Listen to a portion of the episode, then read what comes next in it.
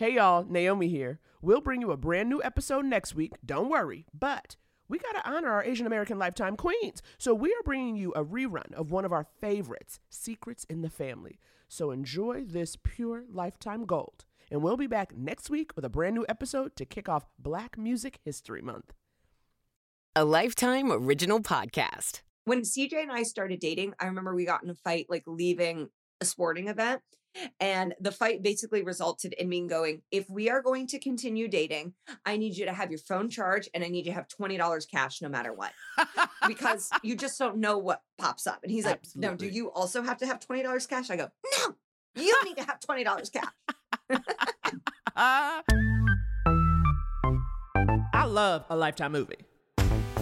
People love having a dead phone battery in a Lifetime movie. Call this the Megan Gailey film. Always compliment a white woman's produce. I think it's very easy to get inside my head. And I said, ma'am, you don't need that much jam.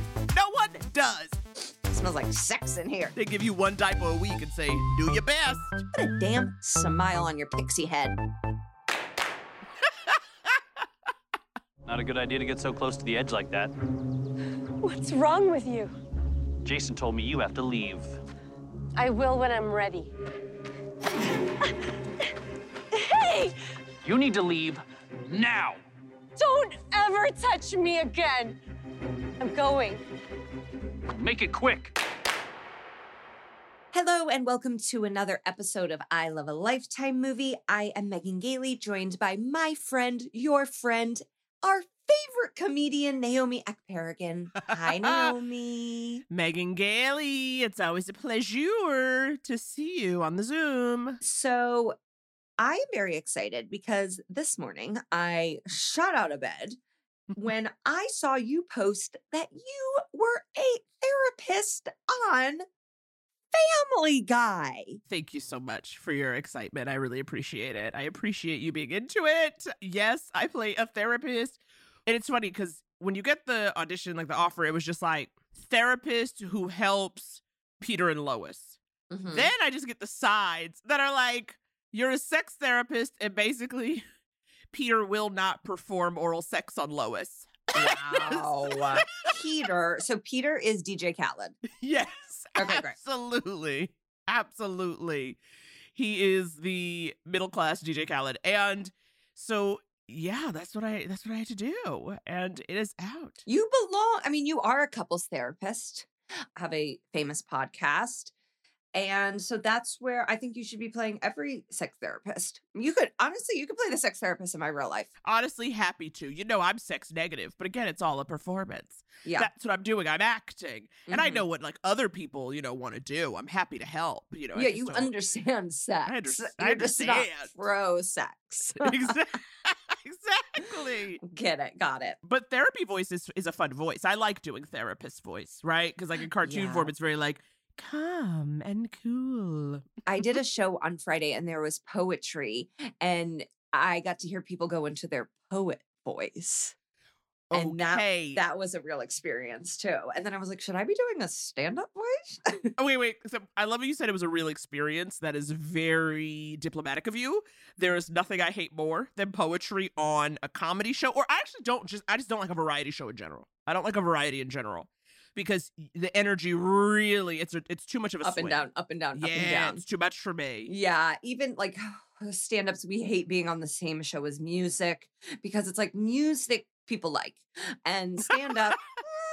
Hit or, hit or miss. So if the- uh, like I I know you have we have had to follow bands we have had to follow musical comedians Uh-huh, I went uh-huh. after the poets. Like it, it's just if if we're if you're gonna have stand up on shows with other things, have the stand up be first because Yes. we are our own version of freak and we need to be corralled in such a way. Interesting you say that. See, my thinking is because I have opened in the last year, I opened for Aimee Mann and Jeff Tweedy. Wow. And when I tell you those are two audiences that were not having me. Are you serious? But of course, like if you want to hear Aimee Mann talk about like save me. You don't want like a black lady yelling at you for 15 minutes. Yes, you should. You it's should. The opposite Ev- vibe. Everyone should want you. You could open for Alice in Chains and they should want you. Like I just think that if if if, if the Aimee Mann audience didn't want you, then they didn't want anybody but Aimee Mann. Well, that's very sweet of you. You are my rock. You are my light.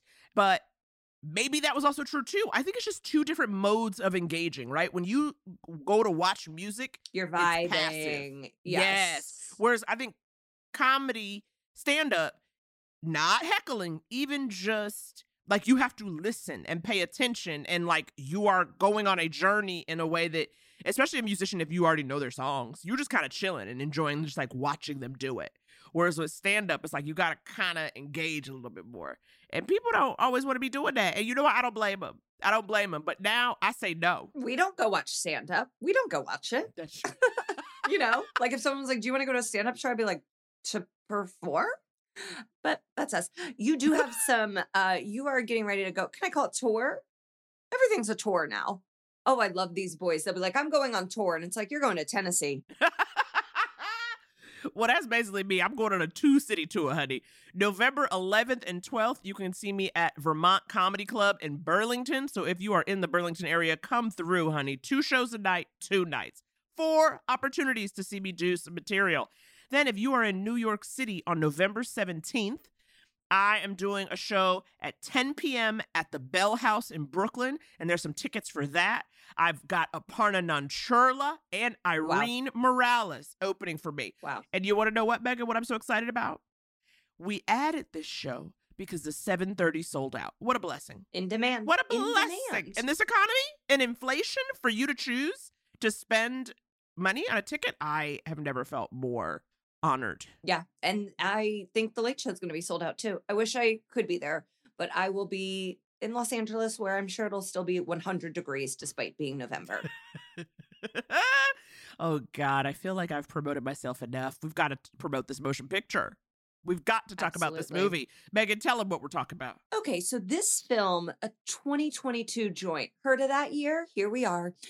It is called Secrets in the Family. A nurse's dream job takes a turn for the worse when her wealthy patient dies. I forgot this part of the log line, obviously, because I was very upset. Under mysterious circumstances, being a caretaker prone to mistakes, she becomes a prime suspect in the investigation. She must quickly uncover her patient's family's secrets to prove her innocence. So, without further ado, let's get into this bad boy.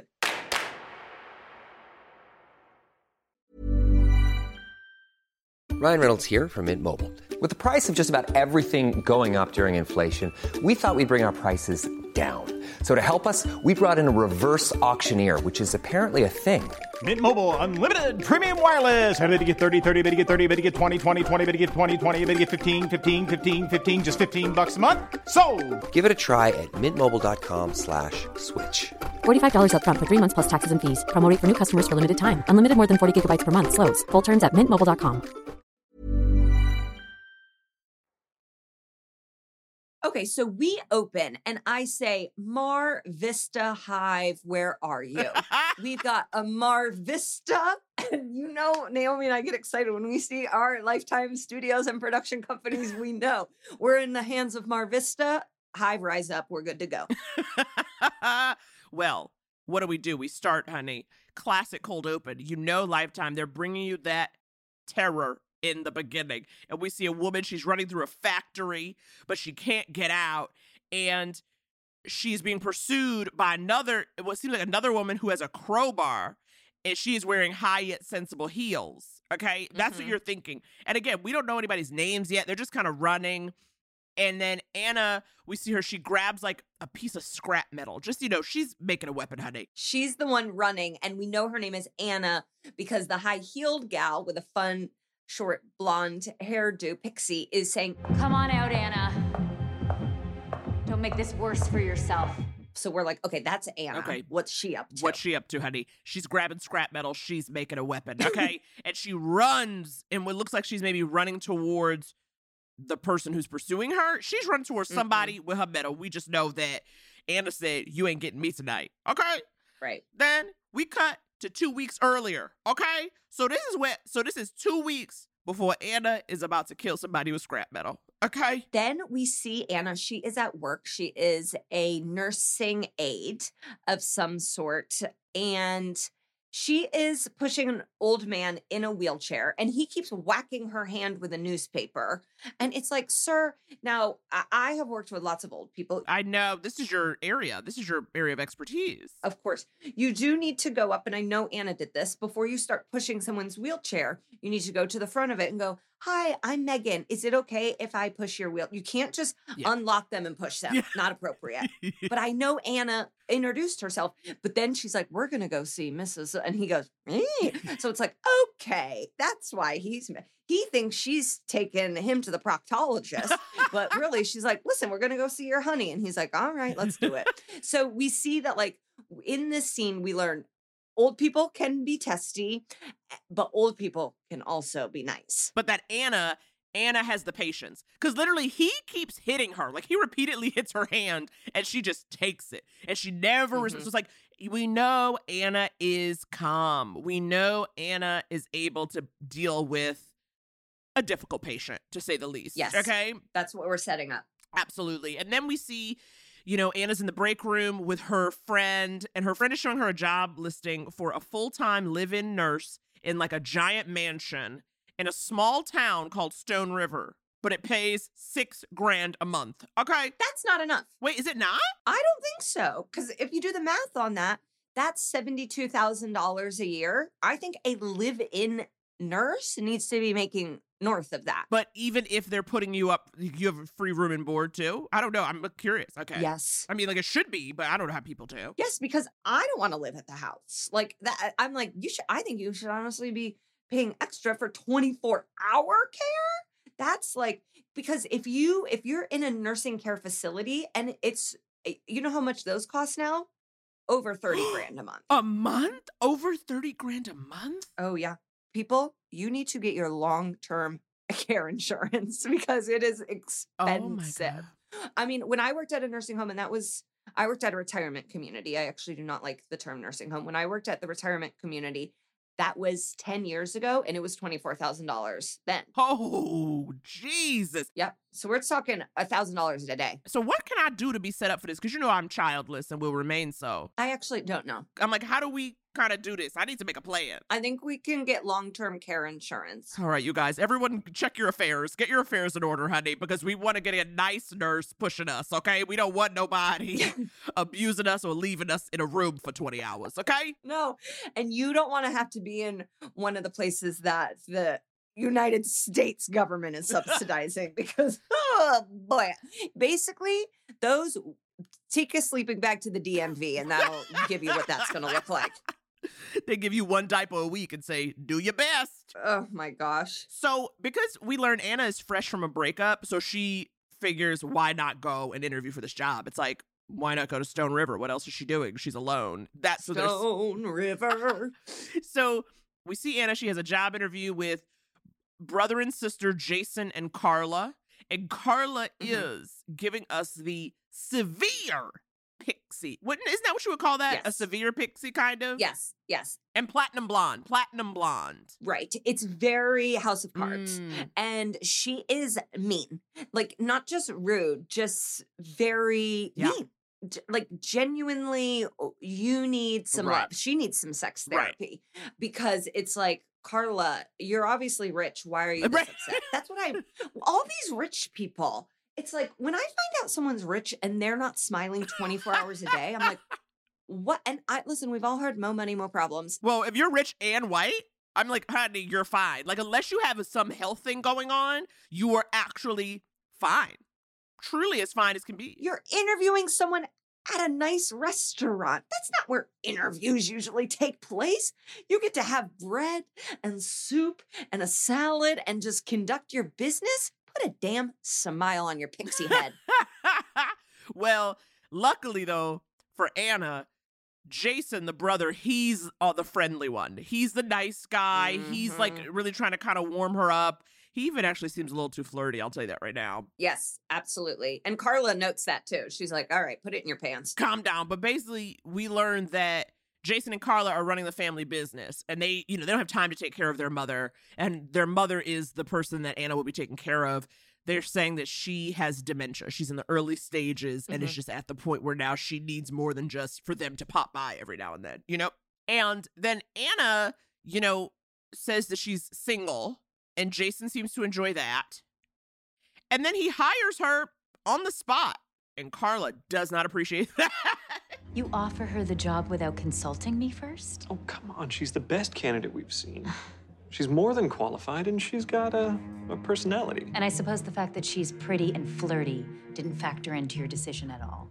but it's also like, yeah, like, okay, I'll tell you this about Ana too. Like, Ana is, she's smiley. She's the kind of person Mhm. who you can't, again, you can just whack her with a newspaper and she's fine with it. Or like when she gets to the interview and she's late and Carla's like, what's wrong with you? and it's like, oh, you know how work is. You know, like, she's not easily, you can't dim her light. She's a real sunshine gal. No, she's personable and she gives the impression from this interview that she has good bedside Yes. manner. And that's very, very important in across the medical field, but especially with patients struggling with memory. Mhm. care. But they also, but they also do hint at they're like, you know, she's a bit difficult, right? They say She has the- sundowners. but also just like she's a difficult person, right? Because they're like, she, you have to cook for her. She's picky, you know. So it's like, so you're starting to get the little Mhm. taste, right?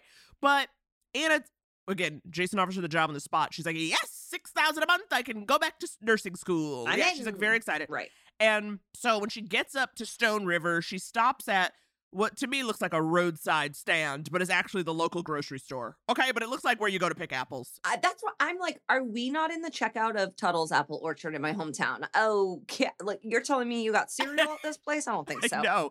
But when she talks to the store owner, because you know, again, she's smiley, she's friendly, we get the first signs that this dream job may not be so dreamy. Listen to this. What brings you to Stone River? New job. I'm working for the Regans. Do you know them? Everyone knows the Regans. Oh, They got a pretty bad reputation around here. Why is that? They've ruined a lot of people's lives. But I'm sure if you're working in the office, you'll be fine. The old witch is retired now. Oh, Okay. love him. Love the keeper of the tea. the man who runs the roadside stand grocery store. Ana does not let this dissuade her. She gets her flowers, which I thought was very nice. She pulls up to the house. The house is Yeah. big. And flirty brother Jason is there. He introduces her to Terry, the property manager. And Terry is a classic lifetime character Yep, yep, yep. rude for no reason. Every time we meet a property manager, we had this in that movie where the woman wanted to like move back into the house, whatever. There's always like, hey, I help run the property and I got an attitude. Yeah. And they seem to be a package deal when it comes to Lifetime. Well, I said surly groundskeeper needs to go on the lifetime bingo. Because it's always a surly Yes. groundskeeper. He keeps the grounds and he hates everyone. And you're like, why is he still employed? It's like, I would not employ somebody who got an attitude problem like that. It's like, you seem like you would kill us. And you're always, also, too, you know what surly groundskeepers? Always carrying an axe. Always. They they always have a weapon because their job is weapons. And it's like it seems like you have this job because you like trees and you're outside with the trees. Also, you should be smiling. The rich people need to be smiling and the groundskeeper need to be smiling. Megan, you're like a terrible man on the street. You're like, smile. I know. Smile. Okay. So we go in, we meet Joan Regan. I know they want us to dislike her because she's cold and waspy and not nice. And when I meet Joan, I go, I love this gal. This is your stuff. This is your stuff. A woman after my own heart. this is who you are going to be. This is who you aspire to be when you're 75. and I, I find Joan to to ring true. She's like, "So you're my new babysitter," and that's like we. That's what my not my nanny lived with my family for three years, from pretty moderate Alzheimer's to very you know severe, and so I have lived with a dementia Alzheimer's patient and then went and worked in it. So this is really in my wheelhouse. And what makes it even more in my wheelhouse?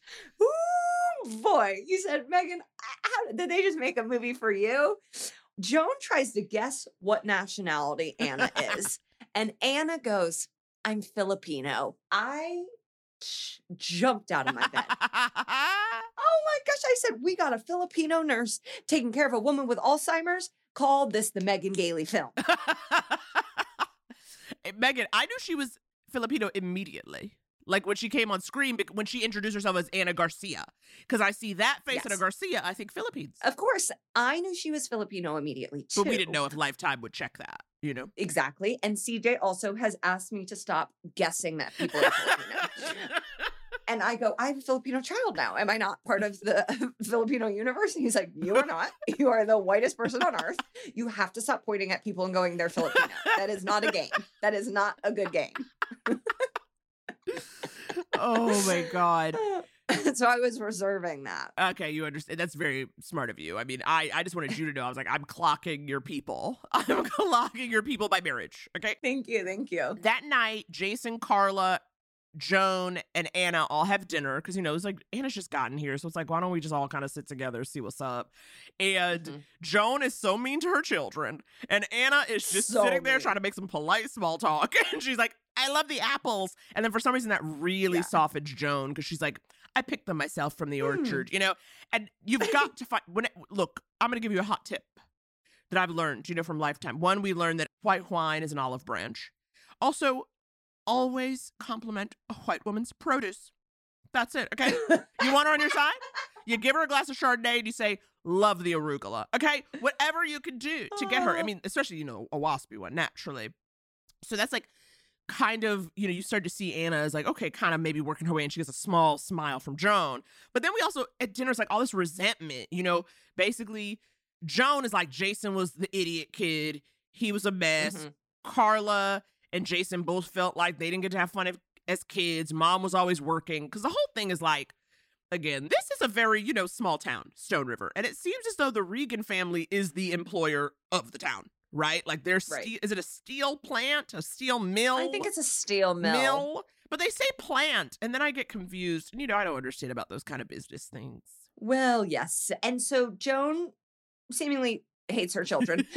and and Jason and Carla hate each Yeah, other yeah. too. Like they're ripping on each other's marriages or lack thereof. And I don't I, I guess Joan pitted them against each other. No, the dad is dead and has been for a long time. And I guess I do kind of admire Joan that she was like, eh, don't need a man, I'll do it on my own. but also she was like, I also don't need these kids. She wasn't having it. But it, also again, but back to I can't stand Carla. After dinner, Carla hands No. Ana the trash like she's the maid, like literally shoves it in her face and is like, take out the garbage. And it's like, Mhm. okay, man, one, it's the first day, calm down.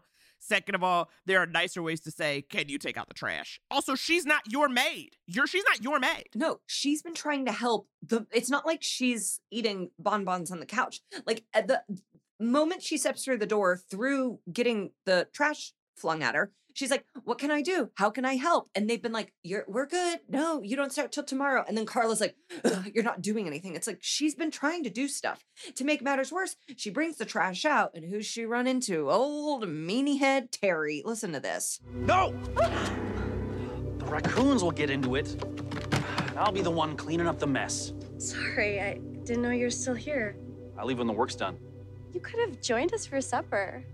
Doesn't take you long to make yourself at home, does it? No, I, I just meant that I'm sure the Regans wouldn't mind. Wasn't invited. Have yourself a good evening with the family. And remember, you're not one of them, and you never will be. Okay. Why are you so mad? he at is so mad and like so, and this happens a lot in lifetime movies when someone will be so mad and it's to me terry's obviously red herring vibes exactly. but it's still never explained why they were so mad do you see what i'm saying like he's no we do not find out why he crazy from the jump because he crazy from the jump girl But we do find out that he is missing a hand. And I didn't even know that. honey we don't find that out we don't find out until 10 minutes to the end and we saw that man for, on the screen for like 35 minutes I think we were supposed to know he didn't have a hand. And I'm like, i know we were we were Terry has two hands to me and a bad attitude. and I, uh, but he, now you all know Terry is missing he's a missing hand. a hand i guess we were supposed to clock it i thought it was a glove but it was a prosthetic i guess Also, I do think uh, to some extent, invite Terry in for dinner too. Like, never have been, never will be. Why can't Terry sit down and eat with them? Yeah, it's like so so crazy. But basically after that terrible interaction with Terry, we learned that some big things, of course, you know, when when Lifetime puts it in the dialogue, you got to pay attention. Yes. And that is Joan is not allowed to drive and she has a severe allergy to peanuts. Okay? And Mhm. also Jason, remember the little flirty, a little too flirty Jason, says he will pop in every day, probably at the end of the day, just to check in on things, right? So we know we're gonna see his his butt a lot. And Carla makes some snide comment about how he just wants a free meal. But then Ana says, You'll never show up to an empty plate, which felt so wifely to me. It was like, why are you doing too much? Ana's a little too shiny, like cutesy for my energy. It's not my taste. I need her. You can be upbeat and like good at your job without sounding like she's like, you'll never come home to an empty plate. Oh God, calm down, Ana. Jesus. I'm going to reserve some of my thoughts. Also, Carla, let him get a meal. Like the things that people are angry about in this movie, I don't understand. Like, it's like, why can't your brother eat food? Right. Let him eat food. Right. Okay. Joan's not allowed to drive, and it's like no one is letting Joan Yeah, drive. exactly. Okay, we, there's no one in their right mind is giving Joan some Right. keys. That night, Joan has a nightmare. Ana comes in, and and Joan, like I did notice that she was watching some sort of National Geographic, and she's like the lioness, like the like the National Geographic seeped into her nightmare, and I just want to say I feel seen. That happens to me all the time. Wait, specifically with National Geographic or anything? No, Anything you're no, watching? just like we'll be watching something, or CJ and I will have talked about someone, and then it's like they're in my dream that night. Mhm. My brain, I think, is I think it's very easy to get inside my head. And then in the morning, she has no memory of it, but she does have Alzheimer's. But again, this whole the whole thing, you know, with Joan, because she does seem to be in the early stages of it, it's these long stretches of lucidity and then Mhm. moments of lapsing and forgetting. So it's so tough at times when you're like, okay, when she's lucid, it's like, okay, is she lucid? Is what she's telling Ana the truth? You know what I'm saying? Like in these because because we don't have anything to compare it to as viewers. Like you're watching, you're like, okay, I found myself watching, being like, okay, is this about to be a lie that we're gonna find out is a lie on the other end? You know, because we we are told Right. she has dementia, but anyway, Well, and there was this. So sometimes with I've experienced this. There was a woman at the place I worked at, and I loved this gal. Like I would open up the door, biggest smile. Hi, Like the opposite of Terry. and so one day I said to her daughter, who was lovely, I go, Your mom is just the sweetest woman. And she goes, Before Alzheimer's, my mom was actually a really nasty person, wow. very mean.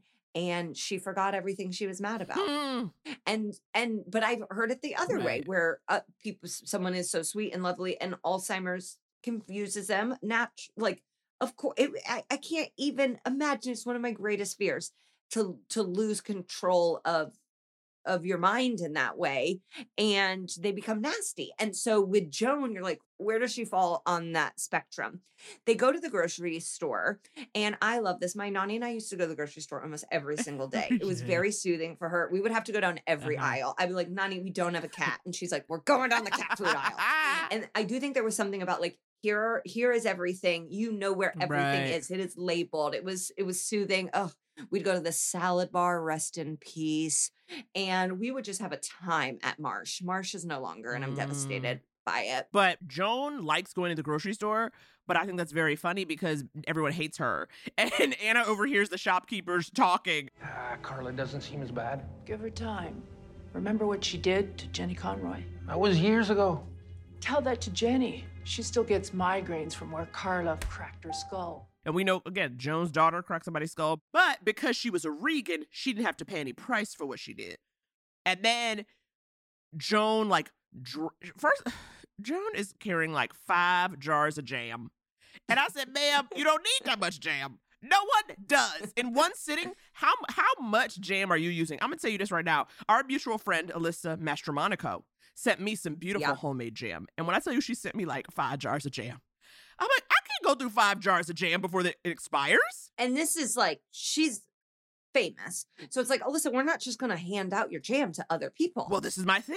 I might have to gift it. I might have to give some jam. I brought Alyssa's jam home to my parents because my parents love Oh, good one. Alyssa, and they were Mm. uh, oh my god! I mean, this is White House jam basically to them. It it, Yeah. it might as well been Kennedy made the jam, and so they and it's very good jam. It's delicious jam. You can order it online. Think about it. It's three dancing bears plugging jam. So Joan is carrying this jam, and then she spots the owner. Well, she drops the jam. This is the whole thing. She's holding too much jam. She drops the jar of jam, and then she gets mad at everyone else. And it's like she's like, "These glass is too slippery." Like that's what's happening. Because she's embarrassed. Well, right, but I do think in general, right? And it's partially as you're saying, going through something that's disorienting to her, maybe, but she, I think, is a general a person who lashes out. Yeah. Meaning when she makes a mistake, it's somebody else's fault. She like can't take even in her moments of lucidity, she's just kind of like, This isn't me, it's you. And so again, this coupled with people talking trash about her, you're like, oh, okay, we see why the town doesn't like Joan. Right. She says to the shopkeeper, You used to work for me, and I fired you, probably for being incompetent. it's like, wow, Joan. Exactly.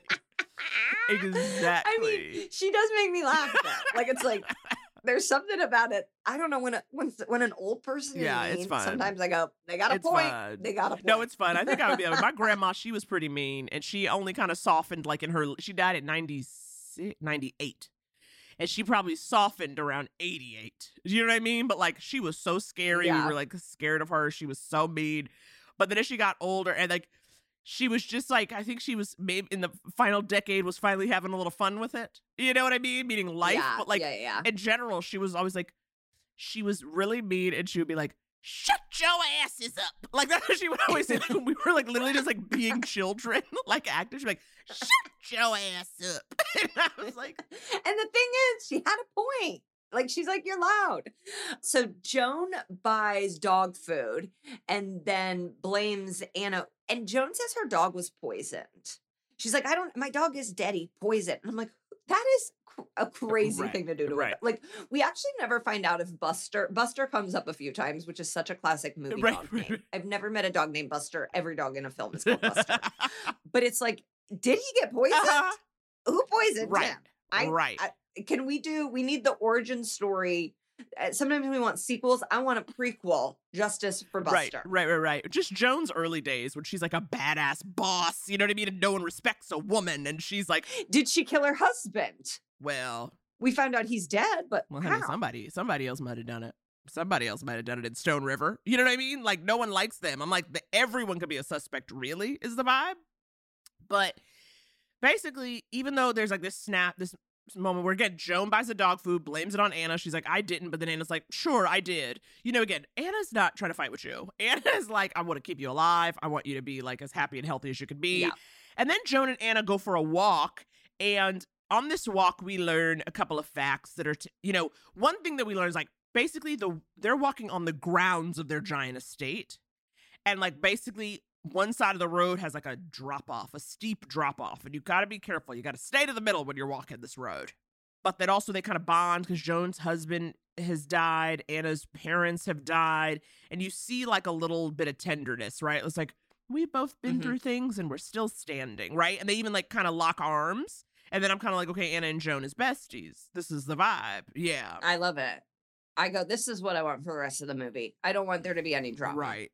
But then we get to dinner and you know, Jason is there, you know, for his lasagna. And I mean, Joan cannot stand him. It's like a him. savage. And also Jason really likes Ana. And at one point he touches her hand, and I swear to God, it looks like she's having an orgasm.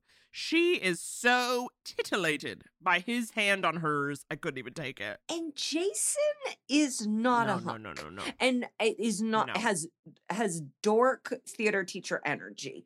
So it's like maybe Ana is excited by the fact that he's rich, but like you we just if you have not seen this film, no one is getting their panties in a bunch over Jason. I know. They're just not. They're just not. I know. And especially to be like cut down in front of your mother, like there's actually nothing more emasculating. I know. That's the thing. It's like every time Ana's with him, he's with his mother who was just like doing him dirty. Yeah, Roasting. like I know. And she's like, mm, what a hunk, blah, batting her eyes. Okay, so that night, Joan has another another nightmare and is waving a fire poker. Lifetime We bingo. I- uh, no one is doing more for the fire poker industry than the Lifetime Movie Network. And she said someone was trying to get in. She's scared. She's crying. Eh, she's like, everyone in the town hates me. It's really sad. And so Ana is like consoling her back to bed. And she's like, I'll stay with you. Kind of like a, a, a child that has mm-hmm, a nightmare in mm-hmm. some ways.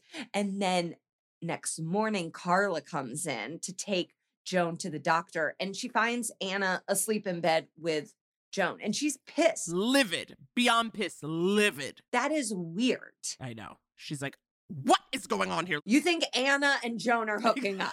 is that what you think is happening, Carla? Like, what do you think is going on? She's her nurse. She gives her baths. She does things for her, and they fell asleep in bed. I if if I came in and a nurse was in asleep in bed with my mom, I would take pictures and I go, "This is beautiful." This is heartwarming. Truly heartwarming. You're like, wow, somebody cares that much. Like she's with her. Not Carla. But then, surprisingly, Joan stands up for Ana. She's like, she, sh- Yep. I asked her to be with me. I was, you know, whatever. And Carla is just, she's such a maleficent. She's so just like storybook villainess to me. And she's like, basically, you know, when she's leaving with her mom for the doctor, she tells Ana to clean the bathrooms and is like, don't get so familiar with my mother. And it's like, calm down, Judy Garland. Something about her just felt very excessive. It was cartoonish. mean. also, you guys, you gotta know this whole other layer. Every this movie is as Canadian as they come. Every single person has a strong Canadian accent, and that also Yeah. just not takes me out of it, but it really does hammer home some of the more histrionic moments. I, I also eh, they're Canadian and they're not doing anything to hide it, and I'm like, I just don't think Canadians are this mean. like uh, Carla as a Canadian just doesn't. A rich Canadian, a rich Canadian, no less. Yeah. So then Ana's left alone. She's cleaning the bathroom in a really pretty sweater. I don't understand. Okay, that sweater, I saw it. I said it was when you said it was a beautiful sweater. I was like, that's so your style. I've definitely seen you on stage in one of these. Like it's like a cropped little number with like two buttons. Yes, but I'm just like, why is Ana cleaning the bathroom? Why is she doing it in a cashmere sweater? And then Terry comes in. He's being rude and he accuses Ana of gold digging. Like he's like, you want to be with Jason because you're a gold digger. And it's like, Terry, go away. Fall off the cliff. I hate Terry so much. I mean, he's out of his mind. You also have to realize, like, at this point, what is this? Three days? She's only been there three days. Like, like Terry, she's taking care of a woman with dementia. What do you want? Yes, you're both the staff. Like you should be you should be bonding. Yeah, you should be helping her, showing her the lay of the land, telling her what to do, and like, so that's what I don't get. I'm like, why are you so upset about this? This doesn't make any sense. So Joan gets back from the doctor's, but she forgot her purse. Ana goes up to get it and she spies Terry and Carla talking. And it's like arguing. It doesn't, they seem, it seems tense. And then they're like, what do you want?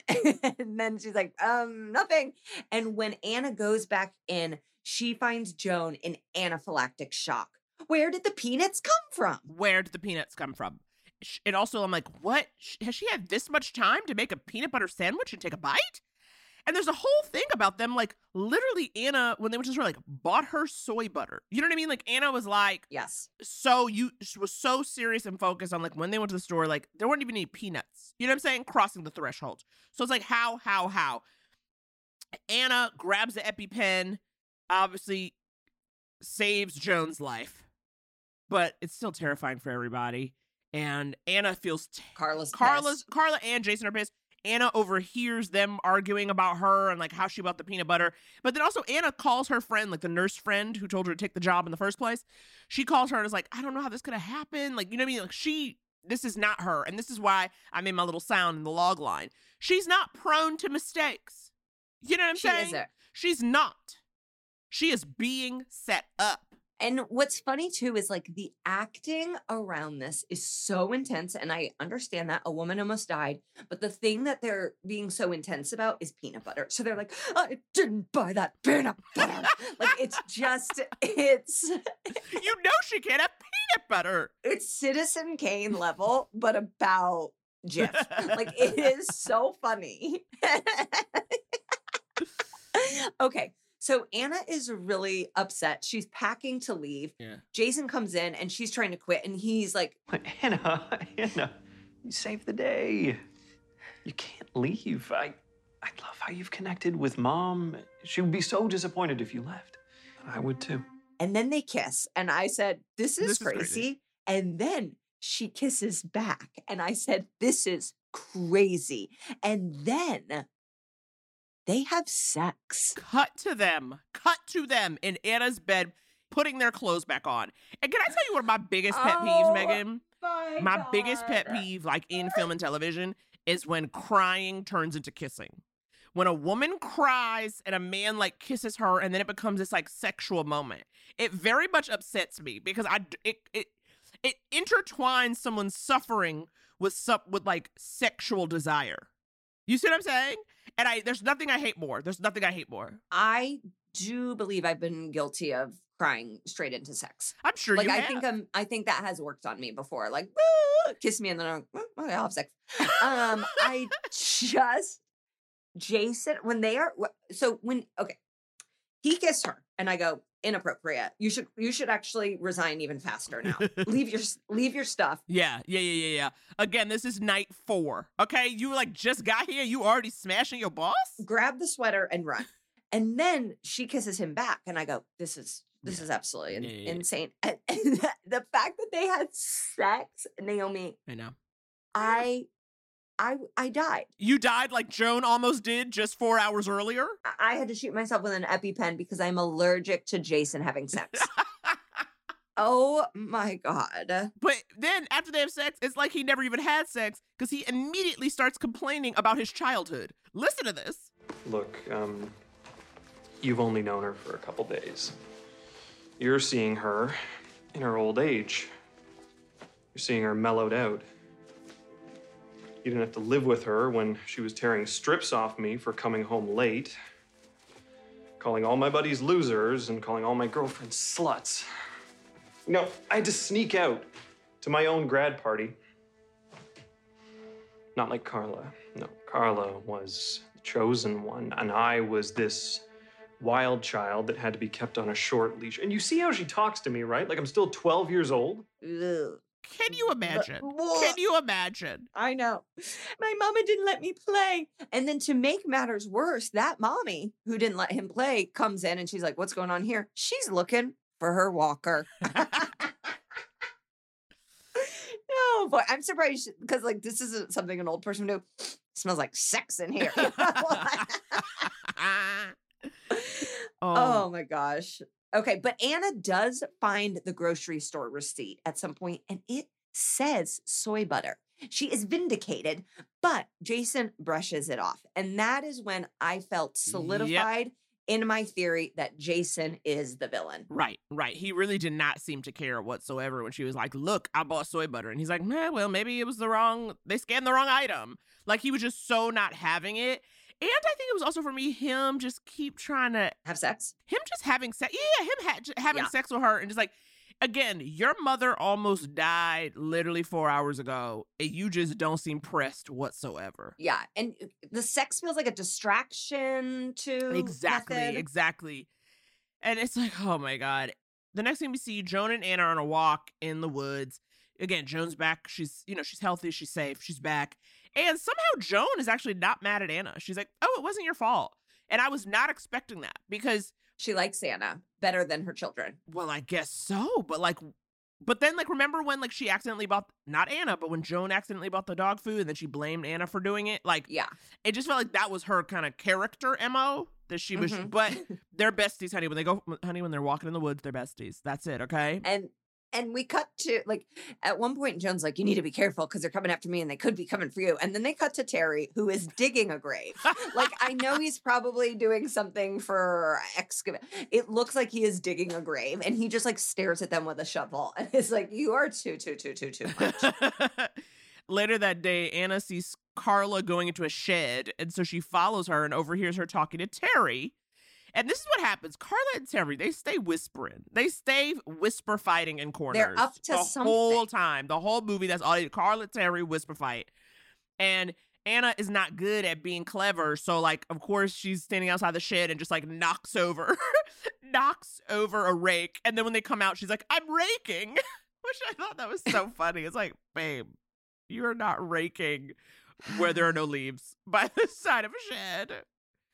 But that night, Ana and Joan sit under a blanket together on the porch drinking hmm. tea, which is my elderly fantasy. That's all I want. Let's do it now. Let's do it now. You know, my friend Alana and I, we would always talk about being old women together sharing a blanket. And Megan, if you would like to be part of that elderly vision, I would be more than happy to share a blanket with you in my old age. In my young age, which is my old age. No, I say let's do it now. I want my own blanket because I like to wrap it under my legs. But I will bring, like, since I'm demanding my own blanket, I will bring you your own blanket too. Oh, okay. So we'll be side by side in our blankets, but the blankets have to match, Megan. They have Yes, to of match. course, and we'll, we- oh my God, you know we have yet to wear our matching pajamas. and mine fit now. So I'm ready whenever. I'm in I'm in pajama shape now. And then Joan is like, bring in Buster. And Buster is who has passed. And I want Mabel to live the longest life a dog has ever lived, like Guinness Book of World Records style. but I do imagine in your old age, you'll be like, Where's Mabel? And I'll be like, um, Mabel, she went outside for a second. yeah, that will be me. She will stay in my heart and mind long after she is gone. While they're sitting there having their tea, like two Canadian old lady friends, Joan tells Ana basically that Carla is going to inherit the majority stake in the company when she's gone. She's like, Carla has good business sense. Jason's immature. He's an idiot. So, you know, again, Joan just really hates Jason. And again, this is another negativity that's never really explained. No, It's because it's like you raised them. Like it's not like they went away somewhere. Like if Jason is an idiot, it's your fault. Right. Joan. Like I am sorry, but that is your that's on you, girl. Okay. The scariest scene of the movie is about to happen. I would like to issue a trigger warning. Ana goes into her room that night and she discovers She pulls back the covers. She pulls back the covers. And what what's there, Megan? What does she say? a dead snake. Just a garter snake. Yeah, they get in the house sometimes. Chasing field mice, we put poison baits out for the mice, and I think he ate the wrong mouse. And it happened to die in my bed. Y'all. Y'all. Just imagine you you're just toasty, you're ready to pull back the covers and settle in. And what do you see but a garter snake? And when I saw you this this snake was too coiled, too long, too much Oh my god. Oh my god. I just lifted my foot off the ground. I got so scared. And I was like, this is insane. And then I also was like, what kind of witchy nonsense is this? Like, I'm like, okay, who's practicing Santeria? What's going on? Why is there Yeah. a snake in her bed? They are in Stone River, which is basically, you know, insert New. England, you know, Canadian winter town. I'm like, where did you go get a snake and you put it in her bed to do what? Y'all, this to me, the snake was a turn. The snake was a turn. We were now on a whole new journey in this motion picture. And because we're on a whole new journey, we got to take a break and get ready for that journey.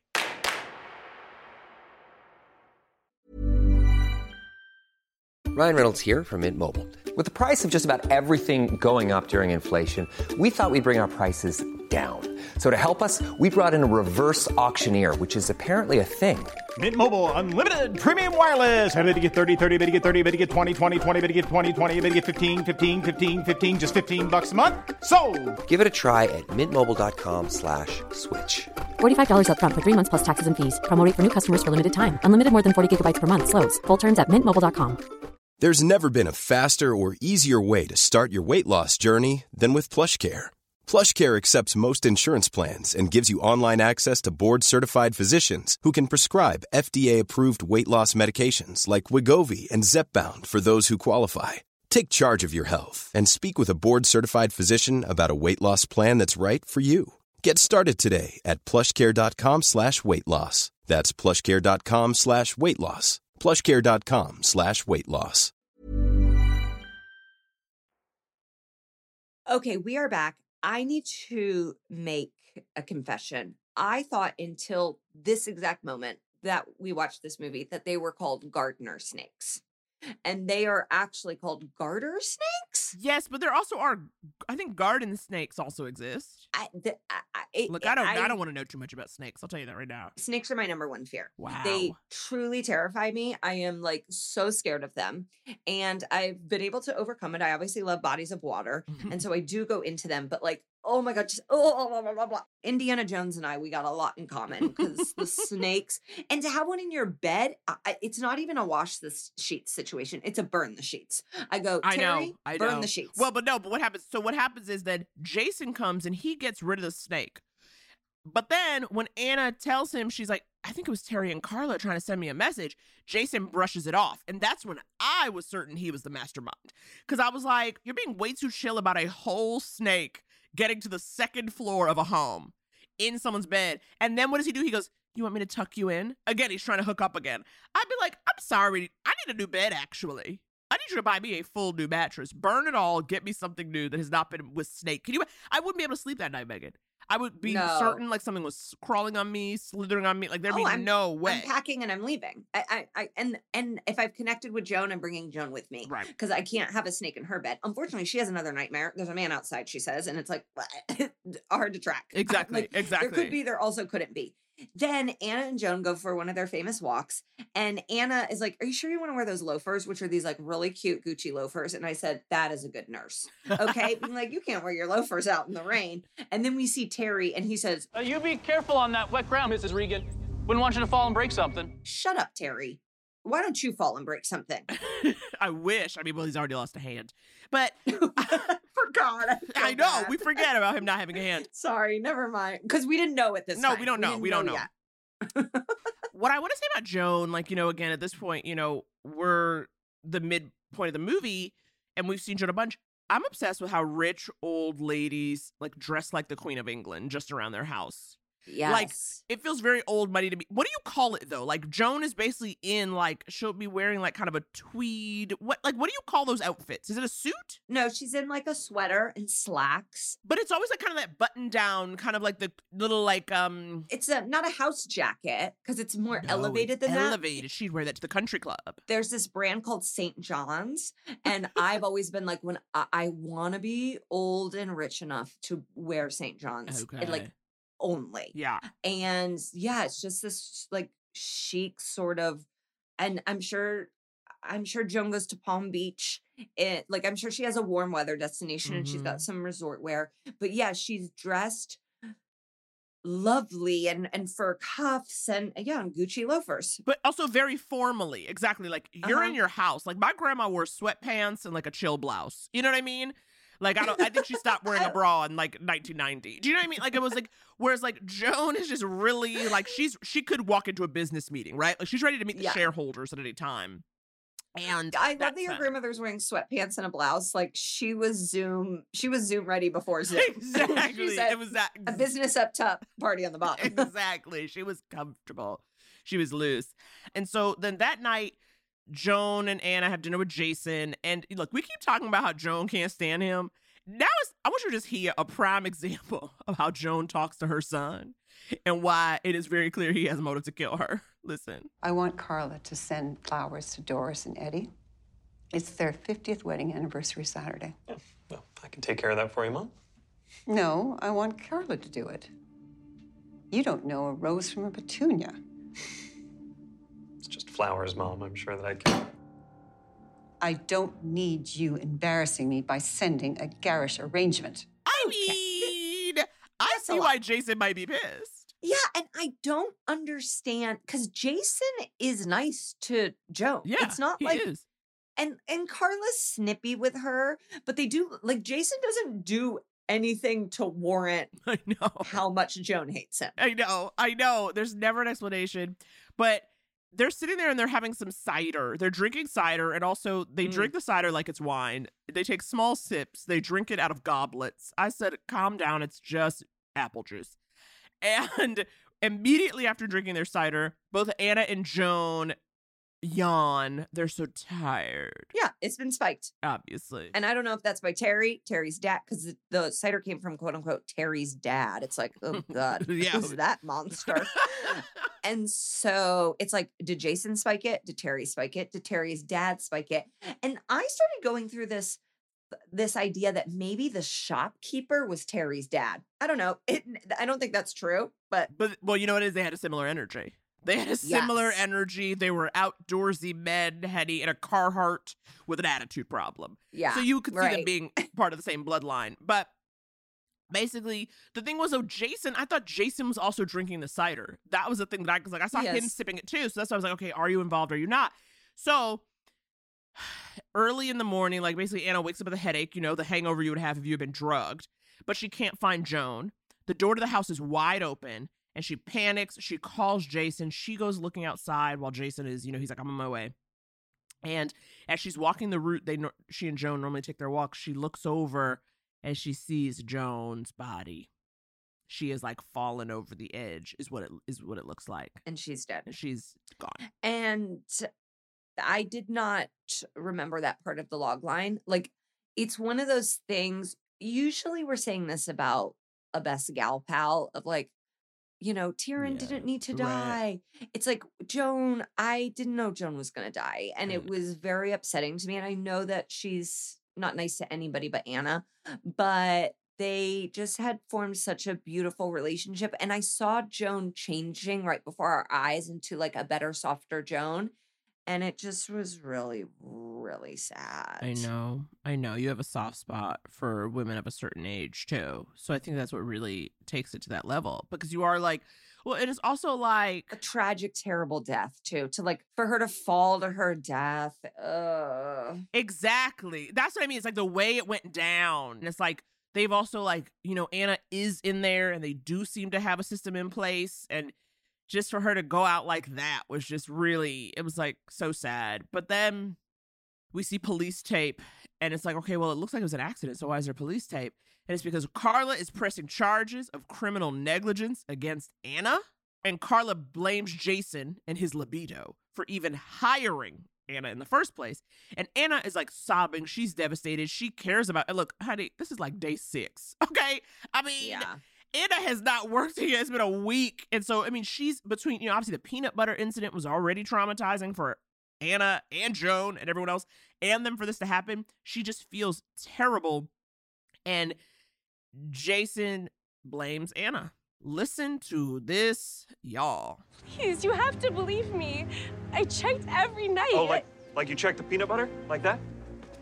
But you saw the receipt. Even you said that there's no way that. Look, all I know is that we tell you that mom has a peanut allergy, and then two days later she nearly dies from it.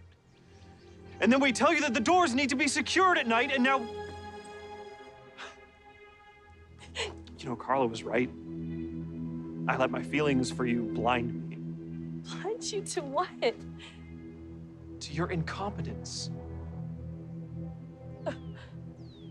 Jason, please. There's more. Terry and Carla, I saw. Oh, no, no, you don't. You don't try and pass blame on this, all right? Now, you messed up again. So own it. Can't believe I trusted you. I have to go to the plant now, and I have to tell them all what's happened. I need you out of the house today. You'd be paid for the days you worked. Okay. And this is when we go, yeah, Jason, you are part of this family. Oh, yeah. Because he's got that nasty streak. He's got the edge. too. But also, I, but this is me. This is another, another lesson. What have I told you? Okay, white wine is an olive branch. Okay, always compliment a white woman's produce. Also, never go work for cold whites in the woods. Okay, you can't be isolated in the middle of this family's Michigas insanity dynamic. Cause now Mm-hmm. they about to pin a murder on you. You see, mm-hmm. don't go to, don't go. Especially when somebody's like, "Oh yeah, we live in a tiny town, away from everything." Do not go there. The money's too good to be true because it is too good to be true. Do not do it. Do not. That's a great warning. Thank you. Before Ana is able to get out of the house, she's not even trying to clear herself. She's just like, how could this have happened? Right. So she goes to the site of the accident where Joan fell over the cliff. And these ugly clogs that Joan hated are there. And she clocks that as weird. But before she's able to do any more investigating, Terry shows up and says she needs to leave. And then he starts dragging her by the arm. And I was like, Terry, I know. get off of her. I know. But but then you see her say it, Ana's like, "Don't touch me again," right? Like that's when we start to see that part of Ana where she's like, "Oh no, no, no, I'm not just sweet and shiny." It's like, "Don't you ever touch me." And No. you see Terry like, I don't think Terry was ready for that. He wasn't ready for the attitude. But then Ana, she goes back to the house, you know, because she got to pack her stuff. And she sn- and like in the garbage cans are outside. She sees the empty bottle of cider and she kind of sniffs it, but then doesn't do anything. And then she goes, she packs up, she leaves. She goes to the to the grocery store. I'm like, why do you keep stopping at the grocery store? Don't say bye. Nobody remember you. But Ana go to the store, and basically I realized she's going because at first I was like, is she saying bye? No, she wants some information, honey. And everyone already knows Joan has died. And then she she's like, hey, could we have bought peanut butter even though the receipt says soy butter? And he's like, nope. And it's like, "Uh, yes. Like he's like, nope, no way. And it's like, sir, I know you want your roadside stand to be foolproof, but it is not. Like that you she could have. I she did not. She did not, but she could have. I wish I could cross-examine this man. So then Ana asked the shopkeeper if Terry lost his hand while working for the Regans. I did not know he had a missing hand. This is news to me. And we find out he did lose his hand. He didn't get any insurance payout. And so instead, they were like, you can come work at our house as the caretaker. I don't think that's how those situations work. You lost a hand, so come work for me. I'd be away from you. Last time I worked for you, I lost a hand. And you want me to do more hands on things? Like, it's like, you want me to have an axe now? No. Who, uh, where do I file workers' comp if you're, if I work at your house? You, Joan? No way. So at this point, I think Carla and Terry are together, and Carla is trying. They're all their whisper fighting is about trying to get Terry the money that was owed to him. Once Carla's in charge of the company, that was my theory. You see what I'm saying? You mean together romantically? Yes. Insane. Okay. It is insane. Insane. It is insane, but I'm like, okay, something is going on. Like they got something going on with the two of them. I don't know Yes. how, but they're both very mean for no reason, which would be a sexual bond. True, true. I do want to mention quickly that Ana then calls her work friend and fills her in on all of this. And she's like, oh my God. And it's like, "Uh, Ana, she doesn't know these people. Like, she's like, Jason, did the-" and it's like, who? She's a busy. Why? Don't call her. Okay. So Ana goes back to the house that she has been fired by and is not supposed to be. She watches Terry leave. So then she breaks into the shed. She finds this notebook that has the security code for the house written on it. And then she finds these little notes back and forth that say she is suspecting something. So she goes to take a picture of this. The, her phone battery is dead. And this is something that always gets me because this happens a lot in a Lifetime movie. This happened in Swindler's Seduction at one point where her phone is dead and she's plugging it. People love having a dead phone battery in a Lifetime movie. And I'm going to tell you this my phone battery has never fully died in the mm-hmm. entire two decades that I've had a cellular phone. Am I alone in this? I mean, are we really just out here living on 10%, going about our business? So mine has died, but if I was in a situation where I thought I was being framed for a crime, I do think I would have it 100% charged all the time. Like I would I like I would go to that roadside stand and I go, "Do you have remote chargers?" Right. Because that is actually what I need. CJ's phone dies all the time and we are sometimes FaceTiming his sister and her phone dies all the time. And I go, this must be some sort of Toledano situation. This is a family trait. yeah, this is the, I, I, you can't just have these phones die. They both have children. I know. When CJ and I started dating, I remember we got in a fight like leaving a sporting event.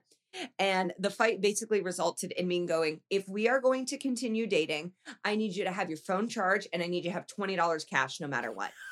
because you just don't know what pops up. And he's like, no, do you also have to have $20 cash? I go, no, you need to have $20 cash for whatever situation. Because that's how I am in life too. I always have a 20 and I always have a charged phone. I mean, I might get down to 40%, but that's only if I'm playing too many games of Gardenscapes or Boggle, okay? But if I know I need to be out, I'm going to stop. Wow, 40 is the lowest you go? Yeah, I ain't out here below 40. I ain't out. I'm not, I wouldn't be out of the house lower than 40. I'll tell you that right now. Okay. In the house, yeah, it gets to 28%, but think about that. Now, just as Ana is looking into all this, Terry comes back with a gas can. Ana has to hide, but then Terry immediately notices like stuff is missing. Somebody's been in here, and he notices that notebook is gone. And he walks out. Ana grabs a box cutter, and then Terry like spots her, and he starts chasing her. She slashes his thigh with the box cutter, and then Yep. uses that same box cutter to slash his tire, and she goes away. Ana, Ana, Ana. I said, this is what we want from our nursing angel. I know, but then I said, "Po Terry, honey, he got no hand, maybe now no leg." You know what I mean? If she nicked I a major artery, I said, "Terry, you lose it one limited time." And it, and it was sad because, like, we just learned he had no hand. Exactly. And it's like, oh my, like, it was like, oh, maybe that's why Terry's mean. I'm more on his side. And now it's like, well, no, his leg is cut and so is his truck. Okay, so that night, Ana goes to Regan Steel. And now we are at the location of the beginning of the film. We have not been to this place before, but we know this because it's industrial. So Mhm. she finds Jason in his office and he is so mean to her. Like, he Yeah, is Carla he's level real. mean. Yeah, yeah. He's yeah. got that Regan mean streak. And then he drags her by the arm. And I'm like, "S- everybody in this film needs to stop laying hands on Ana. I know. I know. I know. It's like stop physically trying to drag her from places. And Ana is like, she's convinced Carla and Terry killed Joan, and she shows Jason the notebook she found in Terry's shed, and and Jason even admits that that's Carla's handwriting. And uh, just FYI, Carla's handwriting is terrible. I have terrible handwriting. I have terrible handwriting. You do? See, I think if you're a rich, fancy business lady, you better learn some cursive. I, I couldn't handle how, what scrawl it was. Yeah, like this is my handwriting. Oh, wow. Really? Well, Yeah, no. People are surprised when they see how bad my handwriting is. They're like, "Oh, I would think that you would have like Yeah. eyes with a heart." yeah, I think and you're it's like, no, girl. nope, nope. I'm chicken scratch because I got a lot of thoughts in my head. You know, I gotta get them all out. Carla, she's busy. She didn't have time. I leave the last letter off of words a lot. That's how I was diagnosed with ADHD because they were like, "Girl, you didn't even finish writing these words." oh, I didn't know you had ADHD. This explains so much about when we're hosting. I don't take anything for it. yeah, I know. oh, I'm uh-huh. sorry. Uh-huh. Ana is certain that the she that they're referring to in the notes is about Joan, but then Carla appears from the shadows, okay? Because now, again, they're just in this steel factory, mill, company, whatever. And Carla appears from the shadows and she's like, We were talking about Terry's wife. And that's when we learn Carla and Terry are having an affair. Y'all. What did I say? Carla and Terry were together. Don't make no kind of sense to me. But somehow they're in love. They have zero sexual chemistry. They uh, like to, they're both so mean. like it's like maybe that's what that they might, have in that's what it common. is. I think that's what's turning them on is this anger. Ugh. And then what's also surprising me is Jason is very much on cheating Terry's side. Listen to this. Carla and Terry have been having an affair nearly a year now. Why didn't you mention this to me before? Because it's none of your business. Terry is married with kids. Can you imagine the mess if their secret got out? And that snake in your bed, that was some kind of clumsy warning. But now he finds you snooping in his shed. Can you blame him for being mad? He probably thinks you're gonna try and blackmail him. It's like Jason is real bad. He's like, yeah, they've been together for a year and his wife's gonna be mad. How do you think, how bad do you think he's gonna be? It's like, Jason, why are you ch- like caping for Terry? Terry's rude ass. Stone River is a weird place. It really is. Okay, so Ana won't drop it. She's like, listen, something was weird with the cider. And Jason like flips at this point, And he's like, you know how you're accusing people? I could accuse you. Yeah. And so he's like, just get out of here. Right. And so Ana brings up like Joan was found barefoot. She never would have been barefoot. You can't walk on the rocks. And it didn't fully make sense to me. And Jason's like, I don't know, maybe her clogs fell off. And Ana's like, How'd you know her clogs were there? She hated her clogs. Exactly. And there'd be no way to know about the clogs unless you had been up in her room. Okay? Because basically Ana had pulled them out like they were like literally hidden in a chest. And she takes them out. She's like, look what I found, right? So you know the clogs are not out and about. They're not in conversation. They are not part of Joan's stylistic repertoire. And they're at the crime scene. Hello.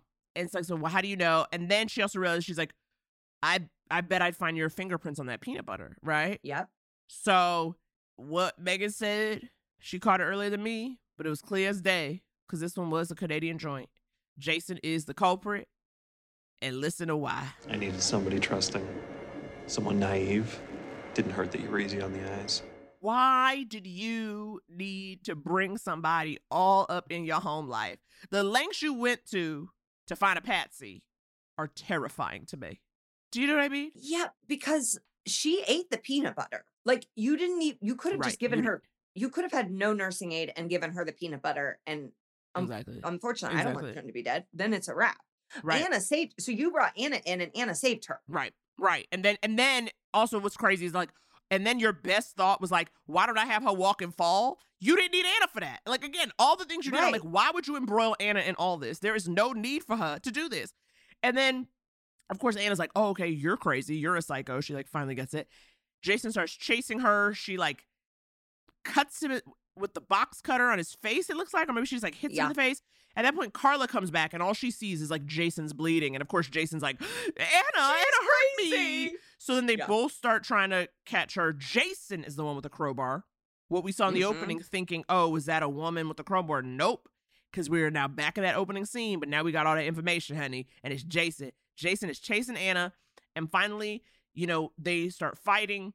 He's got her on the ground, and Carla has, you know, caught up with him. So she's watching this happen, but she also hears this. Listen. He killed Joan. He threw her off the ridge. How could you? I did her a favor, Carla. She was gonna waste away. It was gonna be a slow death with no dignity. Now, the allergy attack, that was gonna spare her the fall if not for your heroics. Dignity. You dragged her to her death. She came. She came willingly. After you passed out, I came back. I just told her that we had to go and look for Buster. She didn't suffer. It had to be done. The constant criticism and the nagging and the pitting us against each other. She, it's over. She can't control us anymore. We're finally free. What I love about this moment is how quickly and easily Carla thinks Jason did it. Meaning, you know, there's not a mo- like basically literally Ana's like, he killed Joan, he threw her, and Carla's like, how could you? It wasn't even like a how dare you? What are you saying? He wouldn't do that. Exact not for a second. Carla goes, Why you do it? Carla said, I don't need no convincing. He cray. My brother's rotten. I know. And so just as Jason talking about, we're finally free. Well, honey, you ain't free no more. Ana kicked him in the crotch. She runs. And then Jason's like, he goes to Carla. We have to finish this. Mm-hmm. And he's chasing, and then we see Carla pick up the weapon Ana had and follows. And I said, What? And you're like, oh no, are the t- are the siblings gonna band together? Yeah, I'm like, what for? But as Jason closes in to attack Ana, who's now stuck at this locked door, Carla hits Jason. Hello. And then Jason says he'll kill Carla too. And so Ana's like, no, you won't. And she raises up her scrap metal, and Carla goes, yep, do it. Finish him. Wax him. Oh my God. Cut to one year later. That's a pretty big jump. Yeah. Ana, we see Ana. She's on the phone with a guy named Mike, and they're talking about their upcoming wedding. Okay. That's- I mhm. said too soon. And Yeah, this is the yeah. same thing that happened in Psycho Stripper. These people just be like, oh, I met you a year ago, two days after my girlfriend died, and now we get married. You got to get to know people. I don't know what's with the lifetime fantasy of these like one year relationships leading to marriage. It's very specific to lifetime. Yes, and Ana, the last person you had a relationship with tried to kill you. So it's like you don't you don't think you need to take a little bit more time getting to know someone? Exactly. Exactly. But I guess Mike it's worked out. So she's at this fancy restaurant. She gets up to the table and her and Carla hug. They She's there to meet Carla. And I'm like, yeah, but Carla was mean. Thank and Carla you. wasn't in on it. And now Carla's like Carla, this the reason they're meeting is because they're like friends now. Also, Jason isn't dead. I fully thought he was dead. I thought she killed him. Me too. I thought it was a final blow. I thought it was a final blow, but no, he's not dead. He got 30 years in prison, and Carla's basically there to tell Ana that he dropped his appeal. So basically, the, you know, he's going behind bars. There's no way he's getting out, and he's giving up fighting.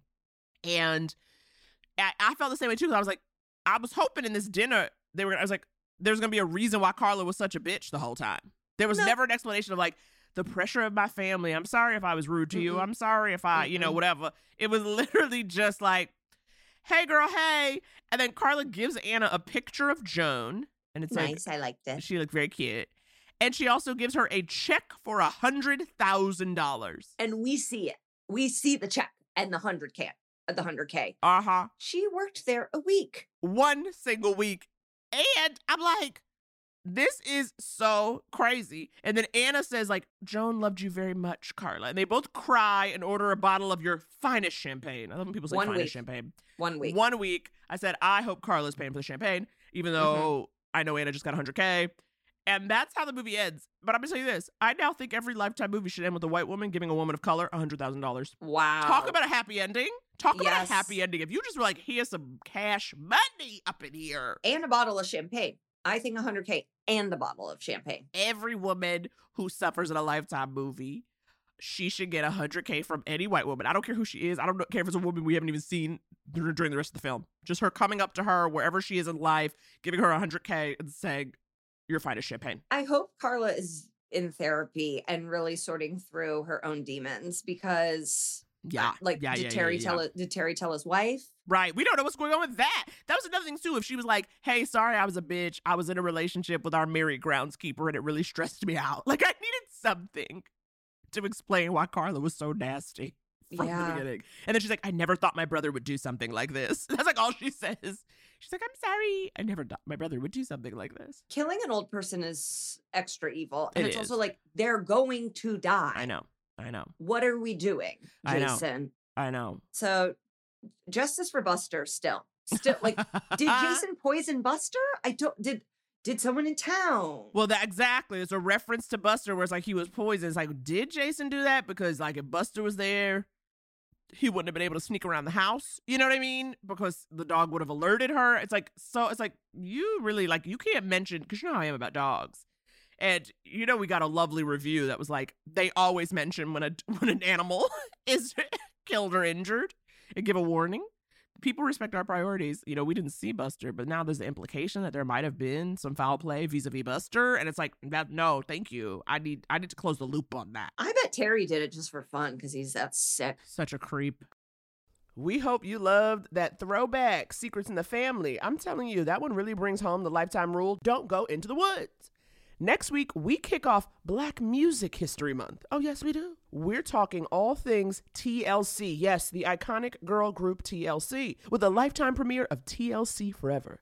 This documentary film follows the revolutionary, top selling American female group of all time who broke boundaries, influenced an entire generation, and survived against all odds.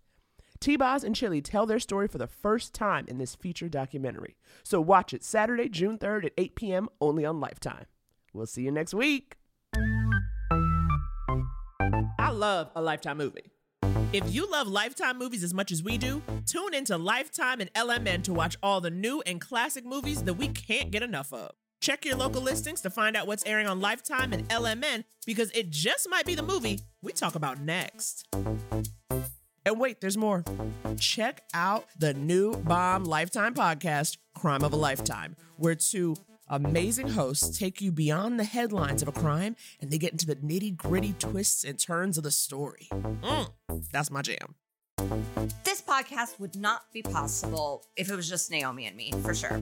This episode is produced by Aisha Jordan and Elizabeth Scadden. With sound editing and mixing by the Podglomerate. Executive produced by Jesse Katz With original music by Blake Maples. and hosted by Naomi and Megan. You should know that by now. If you've gotten to this point, you should know that we're the host, okay?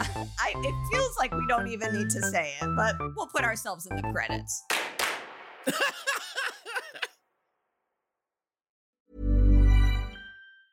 Hey, it's Danny Pellegrino from Everything Iconic. Ready to upgrade your style game without blowing your budget? Check out Quince. They've got all the good stuff shirts and polos, activewear, and fine leather goods, all at 50 to 80% less than other high end brands. And the best part? They're all about safe, ethical, and responsible manufacturing. Get that luxury vibe without the luxury price tag. Hit up quince.com slash upgrade for free shipping and 365 day returns on your next order. That's quince.com slash upgrade.